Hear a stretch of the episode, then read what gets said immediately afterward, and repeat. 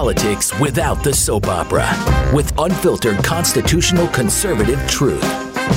The Conservative Review with Daniel Horowitz. And welcome back, fellow American patriots and Minutemen standing at the ready to storm the beaches of tyranny to promote freedom here at CR Podcast. It is Tuesday, June 6th, 79th anniversary of the greatest storming of the beaches. The thing is, we don't need to storm physical beaches. We don't need to put our lives in danger as the 29th Infantry did on that day. Lost so many people. Can't believe it was 79 years ago.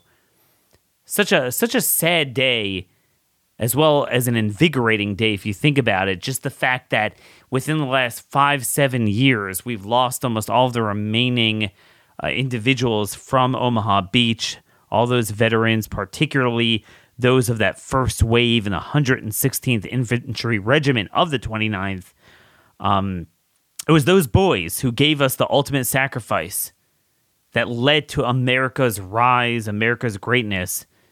But that greatness, as we now know, post World War II, gave rise to a different sort of Operation Overlord.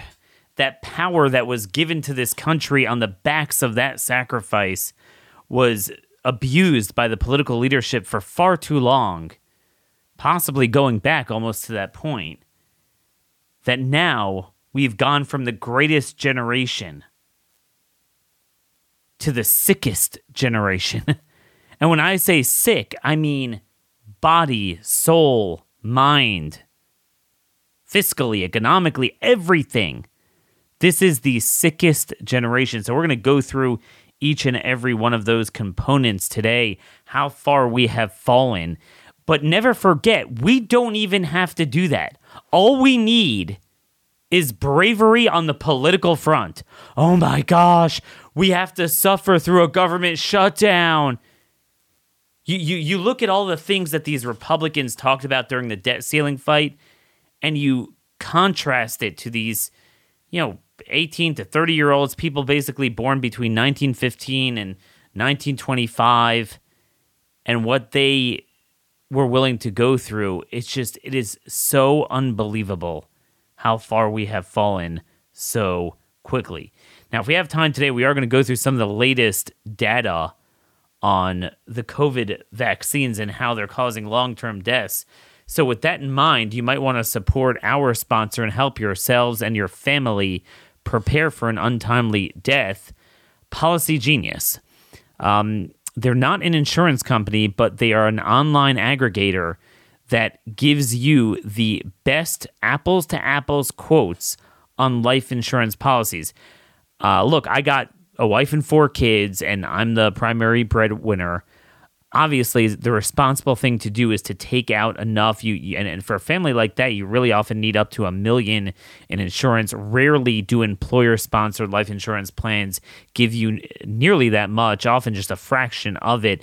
Policy genius was built to modernize the life insurance industry. It makes it much easier to compare at the lowest rate so you could filter for you know things that don't require or plans that don't require uh, these exams or other invasive information. With Policy Genius, you could find life insurance policies that start at just $25 per month. Not for 500K, but for a million in coverage. Some options offer coverage in as little as a week and avoid unnecessary medical exams. They also have licensed agents who can help you uh, find the plan that best fits your needs. And again, they work for you. Uh, there's no added fees. They don't share your personal details.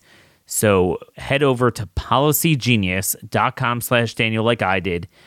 And you will find very quickly within a couple minutes, you put in the information, you get apples to apples comparison. Your loved ones deserve a financial safety net. You deserve a smarter way to find and buy that insurance at policygenius.com slash Daniel. So here we are from the greatest generation to the sickest generation. Could you imagine if those people, again, born between 1915 1925, just it's so sad that the last couple years is really when we lost pretty much all of them. You have to be at least 100 years old. And uh, I don't know if there are any left in the 116th. Maybe there are. But imagine if you would have given them a vision. You're about to die on those beaches. In that Company A, I mean, more than half of them died. And they were given a vision of transgenderism, of government poisoning its own people, which sadly, as we now know, that started with Operation Paperclip right after World War II, the biomedical security state, the invasion at our own border, government theft, what government does to diminish our life, liberty, and property. This is what you're fighting for. It is it, it, it just it is so jarring on a day like today. But nonetheless, I always felt that June 6th should have been a national holiday. It, it really was the greatest, in, in some respects, the greatest day in American history. And not just the military might, but the soulfulness, the spiritual might behind that generation, behind the people born at that era and we think now, 79 years later, what do we have to show for it? The State Department, this is from uh, Daniel Greenfield of Front Page Mag. State Department pushes LGQFU pride everywhere except Muslim world. This is the funniest thing. In June, the United States embassies across the world got ready for the biggest patriotic celebration of the year. Flags are taken uh, out of the attic, ironed, and hoisted in rainbow swirls across the sky. From Europe to Latin America to Asia, Africa, and Oceania, the new flag of the nation flies across what used to be the worldwide diplomatic outpost of the U.S.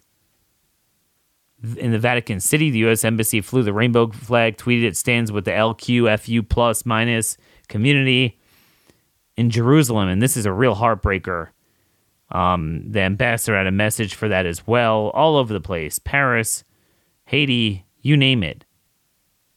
The United States Embassy in Riyadh, Saudi Arabia, bafflingly, bafflingly, bafflingly neglected so-called Pride Month. In Islamabad, Pakistan, insult was added to injury when the embassy instead commemorated um, Urs, a festival marking the death of a Sufi saint without even a single rainbow emoji in view. So our government is so perfectly on target in terms of its national religion, the hierarchy of the rainbow, no matter how strong it is, it doesn't trump Islam. Very interesting. But this, my friends, is sadly 79 years ago, years later, what is remaining of that sacrifice. But here's the key thing it doesn't have to be this way. We are right now at a crossroads in this rainbow jihad. Where, on the one hand, because the other side overextended itself so, so much, so far beyond the Overton window of where this already brainwashed society itself is, we have a huge opportunity to push back. But you have to push back by shoving that Overton window over just as much, with as much velocity from whence it came. In other words, it's not enough just to say, all right, no castration for minors and men and female sports. We need to cut out this entire proposition of codifying normalcy into a man being a woman. The entire homosexual agenda needs to be extirpated from every area of our body politic, our culture, our law, everything. We can't make the same mistake we made about 17, 18 years ago when we thought we were winning on the marriage issue and then we and we were in all the states just like we're winning right now you see with the castration and female sports stuff but then we allowed the Republicans to to sabotage that fight. Now is the time where we have to step on the gas pedal. It doesn't take a fraction of the bravery as it took to storm the beaches of Normandy, to storm the rainbow mental illness. But it's bravery we lack in this political class we're still behind, even in some red states, behind uh, Europe. I saw Norway join Finland, Sweden, the UK in banning pu- puberty blockers and things like that for minors. So you see, even there, they're ahead of you know states like Ohio where we can't even get things like that passed. We are at a crossroads. But instead, we have Republicans left and right running around using the acronym, legitimizing and saying, I stand for the LQFU community. Um, you know, they don't want this. Wait, what, what, what does that mean? So we are at a crossroads right now where we could proverbially storm the beaches of the rainbow jihad and actually win. And it requires one one millionth of the bravery and courage that our grandparents exhibited storming those beaches. Do we have it? Well, that's going to depend, as we've been talking about the last couple days, on leadership. The Trump campaign is selling rainbow merchandise, promoting June when it should be a month of patriotic pride in D Day. Instead, it's pride in Leviticus. And I don't mean the Bible, I mean all the um, decadent behavior that's warned against in Leviticus. That is why it is so important. The worst thing you can do is allow them to normalize the premise of the Rainbow Jihad on MAGA, America First, the hard right, whatever you want to call it.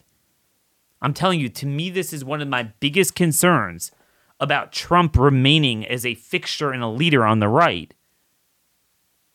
is this Bruce Jenner agenda, Rick Grenell agenda around him that needs to be cut out completely.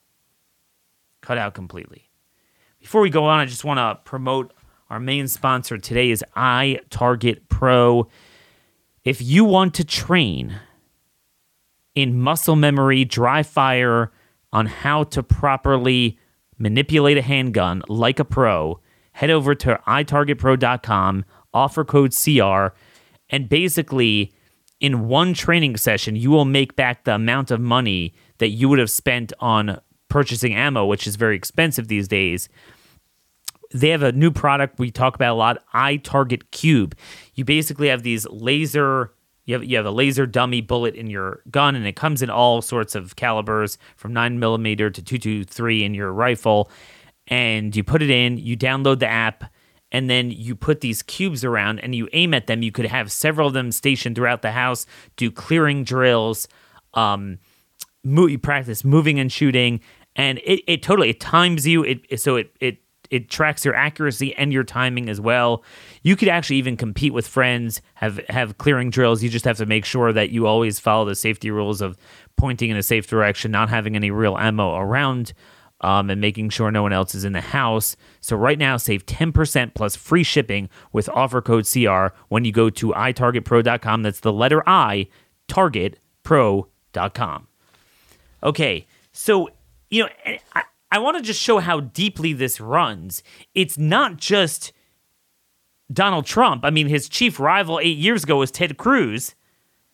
And Ted, I didn't get a chance to, to talk about this last week, but some of you might have noticed on Memorial Day, of all things, he tweets out something about complaining about Uganda's new law on aggravated homosexuality.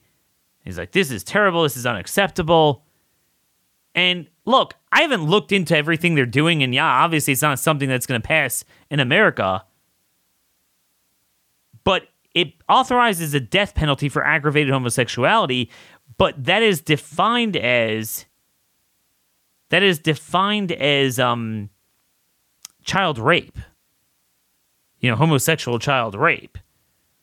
So I mean, at least that part of the law I don't disagree with and yet he's sitting and yelping about it at a time when our government is exporting the rainbow jihad through the State Department. We exported freedom on January on June 6, uh, 1944. Now we export the most disgusting decivilization rather than saving civilization.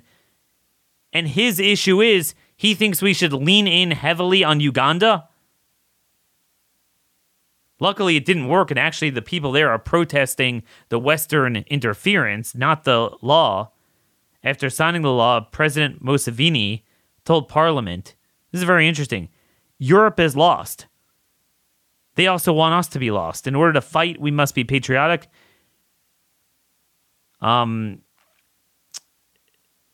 and he talked about they fear sacrifice, they fear difficulties, and somebody says, I will give you money if you become a prostitute. Those who like an easy life end up being prostitutes, and that's what they want us to be. They want Africa to be prostitutes doing what they don't believe in because we want money. And he's basically telling them not to sell out.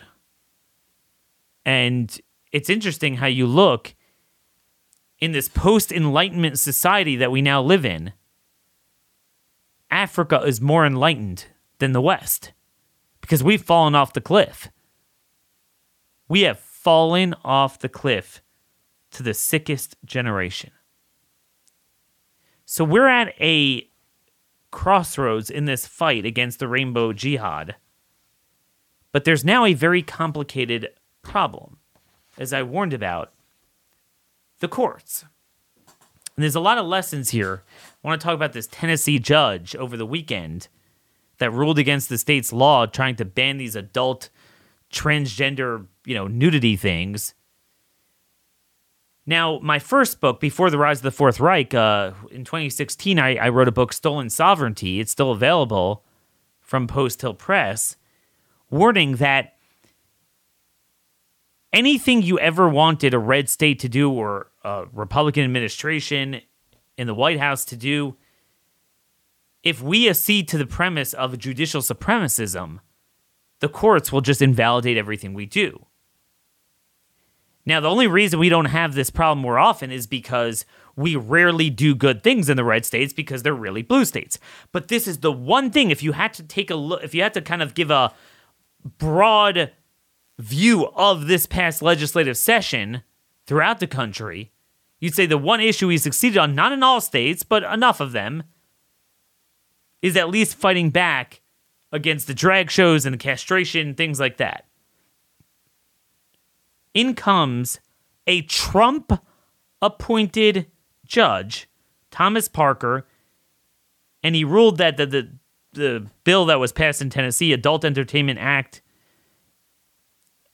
and it banned these uh, performances for minors, is unconstitutionally vague and substantially overbroad and violates the First Amendment. So here we have a Trump appointed judge in Tennessee. The law passes almost unanimously. Who says that a state does not have the powers to prevent ob- obscene exposure to minors. But that same state, there was a federal judge, if you remember, ruled in Knox County, one of the most conservative areas, for months on end kids didn't have the right to breathe. They had to wear a mask. These are the courts of Sodom and Gomorrah. The court therefore holds and declares that the Adult Entertainment Act is an unconstitutional restriction on speech.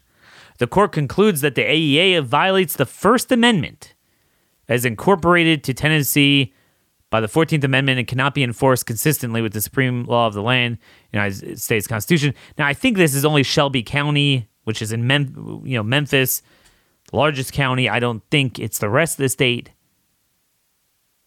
So let, let, let's unpack this a little bit. So when I saw this ruling, I was like, wait a minute. We've had laws throughout our history governing obscenity, lewdness, and indecent exposure even for adults since since our founding. So what's up with this? Well, he's saying it's unconstitutionally vague. Well, it bans this adult cabaret entertainment. It defines that as adult oriented performances that are harmful to minors. As such term is defined under present law, feature go-go dancers, exotic dancers, strippers, male or female impersonators, or similar entertainers, and include a single performance or multiple performances by an entertainer, and they define harmful to minors as harm that qualify that that as that quality of any description or representation in whatever form of nudity, sexual excitement, sexual conduct, excess violence, or sadomasochist abuse. That's pretty darn specific, if you ask me.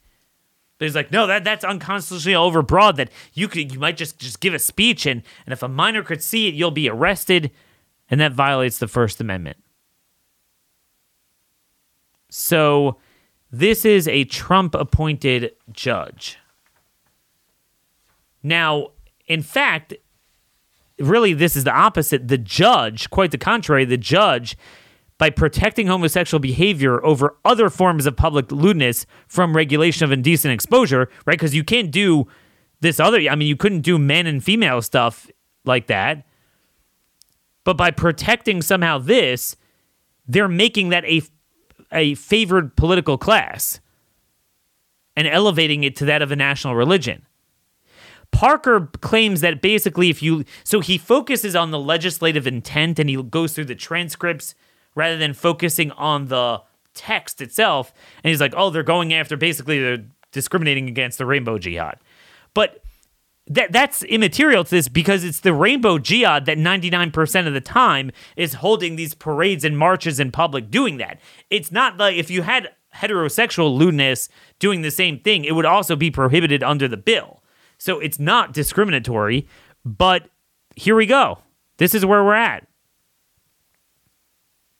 In Tempe, Arizona, there was a drag performance that had a rapper sing about anal sex and turning people gay so so wait. So according to this judge, you're allowed to regulate it if it talks about the normal way of doing it, but not that. That's something special. Back when our country was much freer and much more adherent to the First Amendment, we had stricter laws against public displays of lewd and lascivious behavior.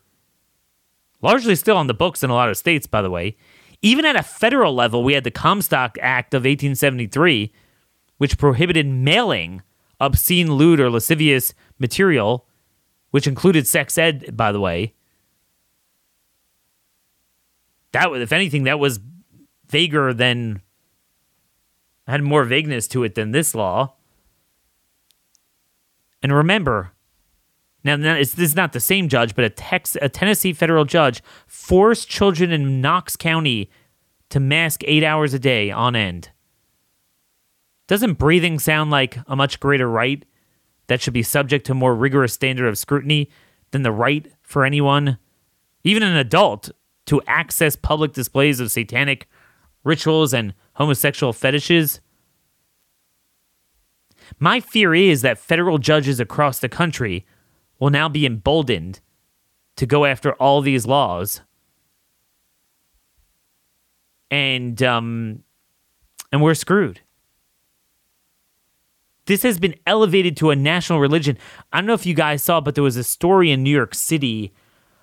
Um, basically, there was this locker room of state or no city employees. Uh, like it was, it was a bus depot. There were bus drivers, and there were female ones, and there were male ones. So they had a female se- separate locker room, and a man who wanted to be a woman showered there, and literally like in front of the other women, and then he was filming them. So one of the the women knocked the the thing out of his hand, and she was arrested for assault. But this guy was totally totally okay for him to do his thing. Is this the country that the boys of the 116th Infantry Regiment went into those 50 cal German machine guns? Which brings me back to Trump's judicial nominees. It's a very important point. Another forgotten point. Now, I don't believe in judicial supremacy to begin with, but if you're going to, which we do, it's important to bat a thousand. Trump had a, a lot of good judicial appointments, but you had a lot of them like Parker. And there's a couple things here. Number one, I looked back and I saw Parker was unanimously confirmed. Beware of any Republican nominee that gets unanimous Democrat support. They cannot be good. They never are. And there's a number of them. Now, there's one thing if Democrats have control of the Senate while you have a Republican president, then you're kind of forced. But, but you know, they, they had control. In fact, Trump had control of the Senate the entire time. He lost the House the last two years, but he had the Senate. But there's a huge difference between, let's say, a Clarence Thomas and a Brett Kavanaugh. And not just on the Supreme Court, but on the appellate courts, on the district courts as well. Democrats bat a thousand. There's never a guy that, you know, they appoint that will make a mistake and rule in our favor on an issue like this. So you have to fill every single vacancy you have with someone that's like a Clarence Thomas. So DeSantis made an important point because this is his expertise. He's a lawyer, very into the Constitution. And he's like, hey, you know, Clarence Thomas himself is going to retire uh, on the watch of the next Republican president. That's for sure. Maybe even Alito. And you need, you, you know, it's not good enough just to have a run of the mill Republican nominee for that. Trump will just get handed a list by the Federalist Society, which in itself is problematic. And look, I don't even blame him so much for that. This is just not his forte. But make no mistake about it. The left bats a thousand. We did not. So here we are stuck with the fact that even. See, this is why I'm not so into this business of trying to control blue states because you're not going to control them anyway. They're going to do what they want. They'll defy the feds, they'll defy the courts. So I'd rather weaken judicial supremacism because we're not going to benefit from it. We didn't benefit from from it in the blue states. We thought with the COVID fascism, you're in a blue state, we could appeal to the courts. No. Screw you. The courts refuse to get involved. It wasn't until recently we started to get some victories some places, but when it actually mattered, there was nothing a state couldn't do for public health. Yet when it comes to things that are deeply rooted in history and tradition, protecting against public display of obscenity, somehow they're like, no, that violates the Constitution. Again, a country upside down, inside out. The sickest generation imaginable. And just one more thing, one more point on this there is a big need to focus on state Supreme Court justice races. Last week, the Oklahoma Supreme Court struck down two state abortion laws, six to three, citing an inherent right of a pregnant woman to terminate the pregnancy. Um, this is a big problem. We need now. Now I know in um Oklahoma, it's appointed by the governor. There's a whole crazy process there that that needs to be changed. Um, but but in most states, even if they're you know appointed originally by the by a governor or tribunal or whatever, there are retention ballots over time. We need better focus on that in the red states because we're still leaving a lot on the table. And that's another thing, by the way, DeSantis did very successfully in Florida. Um, with his judicial picks. He actually talked about that when he was on my show in 2018 running for governor. He said that was because he saw, just based on the demographics on the court, that he would have the greatest opportunity of any governor in Florida history to make his mark on the court. And he was like, believe me, I'm going to floor the gas pedal on that. And I think he did. Um, this is a big thing we need to focus on better because first of all you have the federal courts but then you also have the state courts that are that stand for election and we are not focused on that enough. Because to the extent we even fight in these states to change things guess what? The left just turns to the courts and turns red states into blue states. With the with the flick, flick of a wrist a federal judge could make Tennessee as transgender as California it's a very, very serious problem. Very serious problem. Now, before I get to the physical ailment, we're talking about the spiritual sickness of this country. Um, just one thing now that we're talking about state legislatures. Again, you could join our Liberty Strike Force teams at conaction.network. Um, on Saturday, our Georgia Strike Force team is working on a vote at this uh, among the Georgia Republican Party officials to switch their primaries to state conventions. We talked a little bit about this yesterday. We've talked about this a lot over the years that the only way to fundamentally change the party quickly is to move away from big money driven popular primaries statewide that you need so much money to win with. And um, we have to move over to state conventions where you know you, you, your precinct elects a guy that's knowledgeable that you trust in your neighborhood. Hey, I want the best conservative. I don't know who's who. You have 10 guys running in an open, you know, red district in the house. You tell me the best guy. So it's the people it's the high information people voting. So you could have lying ads all you want. And I always give the example of Mitt Romney running for Senate in Utah. He had more money and name ID than anyone around. Um, it was a a legislator ran against him in the primary, state someone from the state legislature. He actually won the convention against Romney, but Romney crushed in the primary because he had all the money and name ID. And and that leads me to another thing that's also important. A lot of you have heard this this audio from Nikki Haley. You know what? Let, let's let's play the audio here. Nikki Haley complaining about DeSantis taking money from Disney and then not listening to them. Take a listen here. Talking about is the fact that here you have a woke company. They've been woke for years. I remember when Disney went after President Trump for immigration. This is nothing new. So here you have DeSantis who accepted 50,000 in political contributions from Disney. He went and put their executives and their lobbyists on prominent boards throughout Florida. And he went and basically gave the highest corporate subsidies in Florida history to Disney. But because they went and criticized him, now he's going to spend taxpayer dollars on a lawsuit it's just like all this vendetta stuff. We've been down that road again. We can't go down that. I, businesses were my partners in South Carolina. We didn't always get along. And I, you know, luckily South Carolina is very anti woke. But when you have a company like that, don't bring the citizens' taxpayer dollars into it. Pick up the phone, deal with it, settle it the way you should. And I just think he's being hypocritical in that. So, so you heard that, folks. so she's upset that he's he's rude.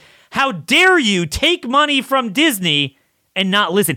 DeSantis is the opposite of every Republican. The core problem we have with the double game among Republicans is you think, all right, if they're to the left, then we'll just defeat them in the primaries and then that's it. But no, they use the industry money that they get from pharma, from Disney, from woke capital to run not on woke capital's issue. They run on our issues. They use the money to lie to the voters so that they can get in there and govern in accordance with the moneyed interests that, you know, got them elected in the first place. Whereas DeSantis will get in there, take the money, maybe run on our issues, but he'll govern on our issues against the woke capital.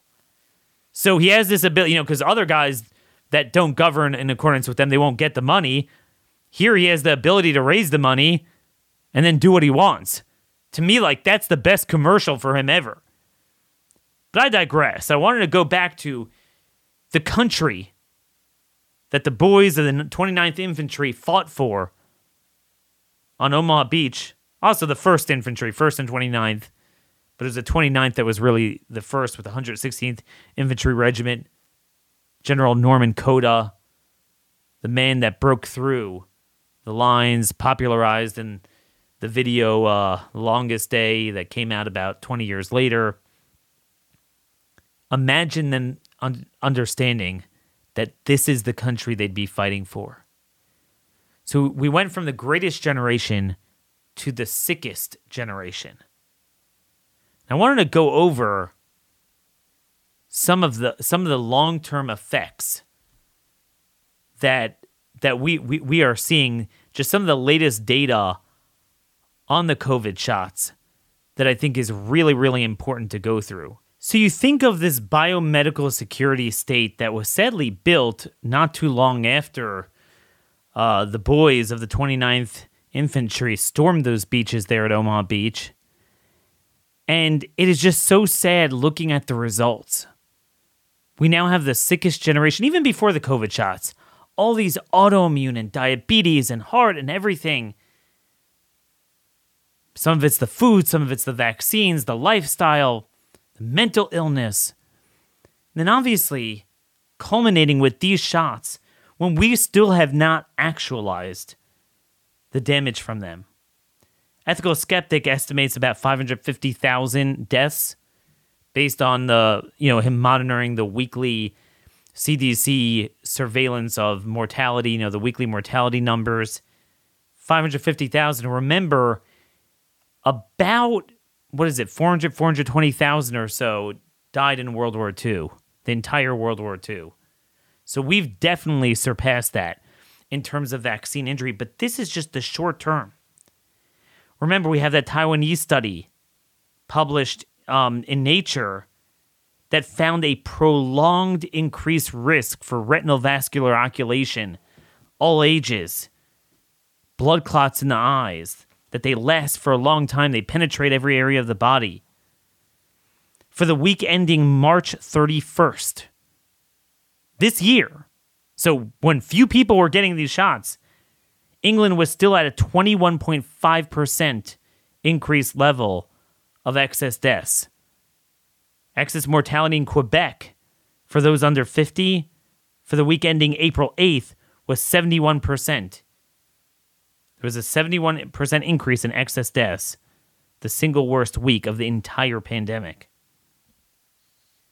And I can go on and on with these numbers. And again, let's not forget that they knew this from day one.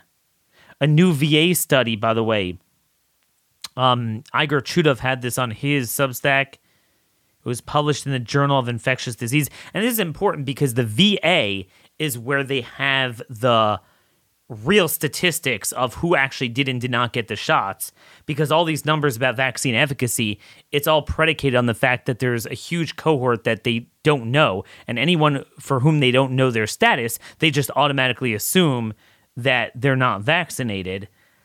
But anyway it, it's a sample of roughly 90,000 elderly veterans. They found the rate of hospitalization for covid among the unvaxxed was 15.8 per 1,000. But among the double vaxxed, it was 24.9. So not quite double, but what is that? 60, 70% elevated risk, and then even slightly higher, 26.7 per thousand among those boosted. This was from January through August 2022. By the way, they also found that Merck's Molnupiravir, of course, didn't work. Um, and then we have all the EUA EMA documents showing an 11.6% rate of miscarriages among the women they saw. The AEs transferring transplacentally into kids. The fact that they knew about, as of the first year, they knew about 1.6 million adverse events in Europe. One third of them were classified as serious. 60% of them their outcome is unknown. And this is where we are. But here's here's the thing that despite everything we know about this, despite everything we know, Republicans continued to fund this genocide. They wouldn't even claw back the unspent funding on vaccines. We talked about that during the debt ceiling deal.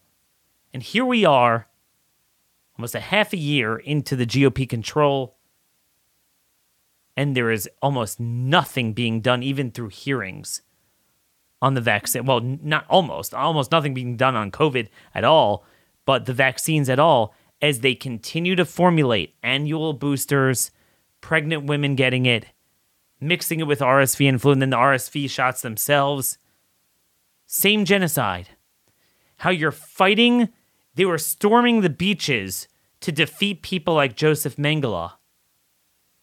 And based on that victory, off the backs of that victory, is what they crafted the Nuremberg Code. And here we have a much more flagrant violation of that Nuremberg Code right up front. Do you know that it turns out Josh Guetzkow, there's two Israeli professors, Josh Guetzkow and um, Retsef Levi, they wrote a letter to, uh, to the editor of the British Medical Journal, basically warning that we were all told, oh, this was a massive clinical trial for Pfizer, right? 44,000 people.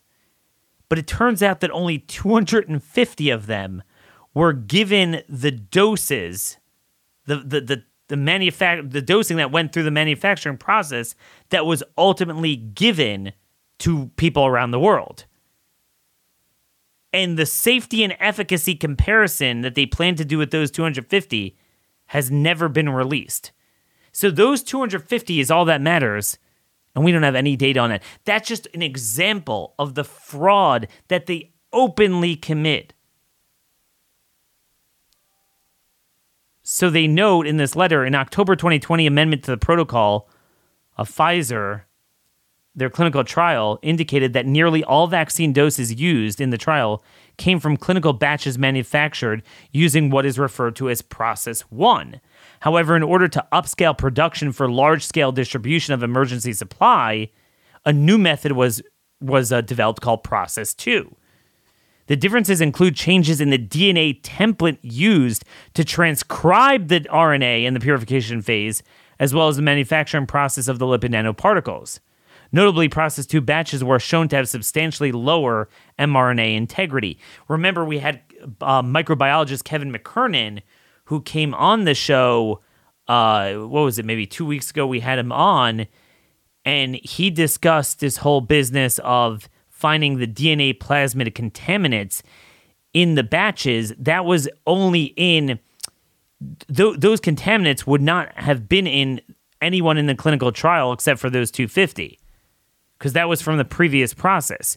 So that entire concern of the DNA plasmids floating around was never really gamed out in the clinical trials. And we noted at the time that that give that that you know if, if you really have double stranded DNA plasmids floating around, if they're large enough, they could give you an increased risk of anaphylaxis, blood clotting, uh, developing resistance to antibiotics, gene integration, and then obviously long term production of more spike protein within the body.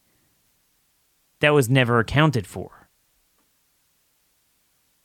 Two documents obtained via FOIA describe the vaccine batches and lots supplied to each of the trial sites through November 19th, uh, 2020 and March 17, 2021, respectively. According to these documents, doses from Process 2, batch EE8493Z, are listed at four trial sites prior to November 19th, and four other trial sites are listed with Process 2 batch, whatever, another batch.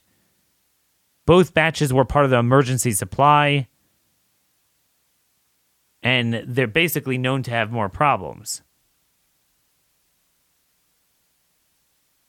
A recent study found significant variability in the rate of serious AEs across 52 different lots of Comirnaty marketed in Denmark. So the entire thing was a lie. And again, as we talked about many times, they knew from day one, they prepared for the adverse events in VAERS, they contracted for it and they just allowed this to go on. They knew about the problem, problems in pregnant women, they knew about the problems with breast milk.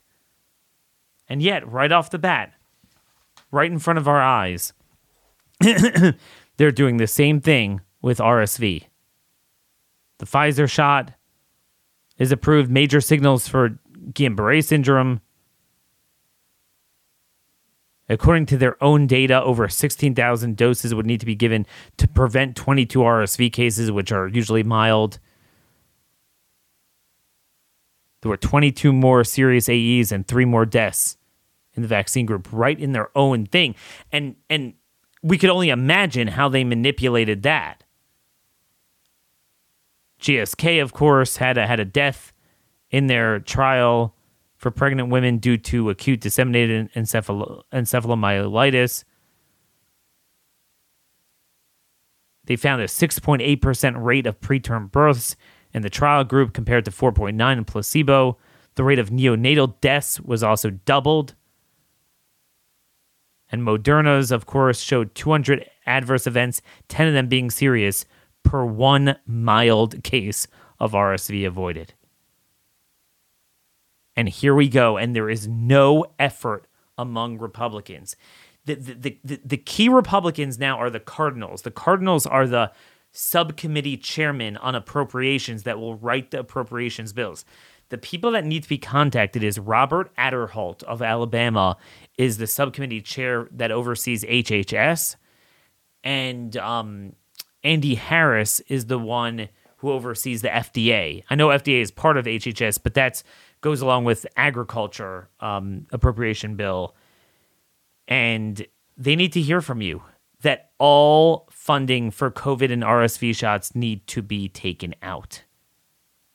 But yet here we are, no closer, no closer to to to, to fighting for us because they screwed us. And and by the way, now I'm seeing that they're they're all talking about the need to now write the appropriation bills in accordance with the debt ceiling deal. So basically, there's one, I, I, and, and I said this so many times last week. It would have been better to simply do a 1 trillion clean debt ceiling increase than what they did, because then we could have fought again on the appropriation bills without this fake specter of a debt default. It would just be a government shutdown if, if you didn't reach an agreement by September 30th. But now that they agreed to fake spending cuts for nothing and gave him, you know, an unlimited blank check for the remainder of his presidency, guess what? Now we have no leverage to cut this stuff out. I mean, we could still do it and advocate they do it, and I will, but they're not going to listen. I just want to read to you from the New York Times how they make fun out of McCarthy and how Biden ate his lunch. And all these talk show hosts, oh, it was such an uh, amazing stroke of genius. Kevin McCarthy is amazing. This is the New York Times. Biden's debt deal strategy win in the fine print. In pursuit of an agreement, the Biden team was willing to give Republicans victory after victory on political talking points, which they realized Mr. McCarthy needed to sell the bill to his conference. They let Mr. McCarthy's team claim in the end that the deal included deep spending cuts, huge clawbacks of unspent federal coronavirus relief money, and stringent work requirements for recipients of federal aid. But in the details of the text and the many side deals that accompanied it, the Biden team wanted to win on substance. Okay?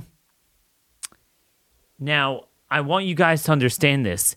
I don't even think I don't I don't think the New York Times understands how prophetic they are here. But notice the contrast. Political talking points versus a win on substance. Democrats care about substance. They knew that Kevin McCarthy and by extension Republicans and by extension fake loser conservative talk show hosts only care about political talking points. So they're like, this is a great deal. If you think about it, we'll give you the talking points because that's all you care about. And we'll take the substance because that's what we care about. And that's what it was. And and they literally write it the way I explained the deal last week. The way administration officials see it, the full final agreement spending cuts are nothing worse than they would have expected in regular appropriation bills passed by a divided Congress. They agreed to structure the cuts so they appeared to save 1.5 trillion over a decade in the eyes of CBO, but thanks to side deals including some accounting tricks, White House officials estimate that the actual cost could total as little as 136 billion. Much of the 30 billion in clawback COVID-19 money was probably never going to be spent, Biden officials say, including dollars from an aviation manufacturing jobs program that had basically ended. Meaning, like I said, all the important things like on the mitigation and the biomedical security and surveillance and of course the vaccines, that was not clawed back. At what at, at one point in talks, Administration officials offered to include in the deal more than 100 relief programs from which they were willing to rescind money. The final list spanned 20 pages of a 99 page bill, and McCarthy championed it on the House floor. But because much of the money was repurposed for other spending, the net savings added up to only about 11 billion over 2 years. One of the programs had a remaining balance of just 40 bucks. Mr. McCarthy's negotiators gave Biden officials the impression that to reach the, an agreement, they needed at least one talking point for every major aspect of the House Republican debt limit bill. That's what they do. They say, oh, what do you want? Oh, you want welfare? Oh, you got this. You want the IRS? But by the way, there's one thing that they didn't even touch with a fake t- bait and switch, you know, talking point, and that was the green energy new deal. That is completely in there and that is crushing us. And again, it is disgusting how Republicans are coming with a standalone bill with no leverage point to get rid of the regulation against gas stoves. Yeah, right.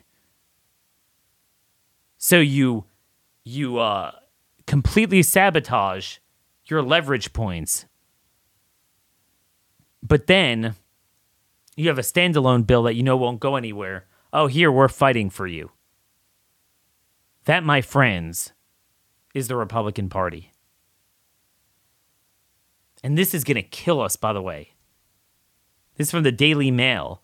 Electric cars were held as the greener and cheaper way forward, but they actually cost more to run than petroleum vehicles. With rising electricity prices, recharging cars at major public points can now cost almost 50 pounds, British pounds, often making them more expensive to run than petroleum vehicles. We were lied to. We were lied to. And this is the problem. The Republican Party is like a COVID vaccine, and Trump at the helm of its leadership is like a COVID vaccine. Negative, effective. You get all the side effects, but they're negative effective. They are worse than having nothing because they give the impression with the talking points. They take the industry money to run on our issues, then screw us in a way that gives us talking points, but gives the other side substance. Just utterly disgusting. One more story, just r- real quickly, unrelated.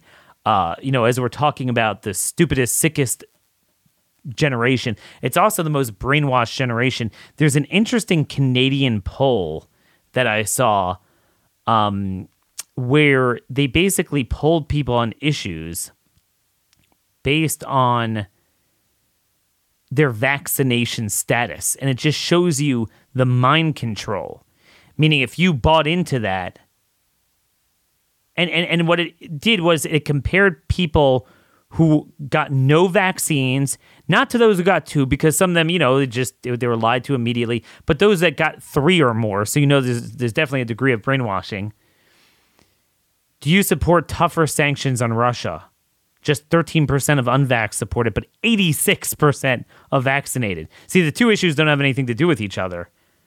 But, you know, and and it goes down the line with all this stuff, you know, providing Ukraine with fighter jets, just 15% of unvax, 52% of of uh, of triple vax supported, sending additional military aid. It's 82% of triple vax, but just 18% of of these guys. So the point is that you see that there are people the divide is no longer between liberal and conservative. It's between people that will buy into the psychological warfare and the people who won't. Now, in Canada, it's a super majority of people who will. How many people do we have left that are brave enough? They don't have to storm a beach, they don't have to run into German machine guns. Just run straight through the psychological warfare and maintain your values, your sanity, your sense of normalcy, and actually be willing to fight for substance, not just talking points. That's all we ask. We don't need a greatest generation. We just need normalcy to deliver us from the hands of this, the sickest generation. Folks, let me know your comments, questions, concerns on this and other topics. Daniel Horowitz at startmail.com is the email. At Armed Conservative is the Twitter. Till tomorrow, God bless you all, and thank you for listening.